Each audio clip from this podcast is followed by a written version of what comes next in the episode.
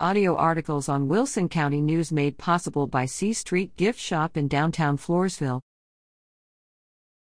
Correction. Hannah Doughty was a hunting guide at the King Ranch for a year, not a history guide, as incorrectly reported in Hannah Doughty Wants to See More Focus on Local Businesses in the August tenth Wilson County News. Also, Doughty's great-grandfather, Asa G. Fuller Junior, the last sheriff to reside in the old Wilson County jailhouse, was her mother's paternal grandfather.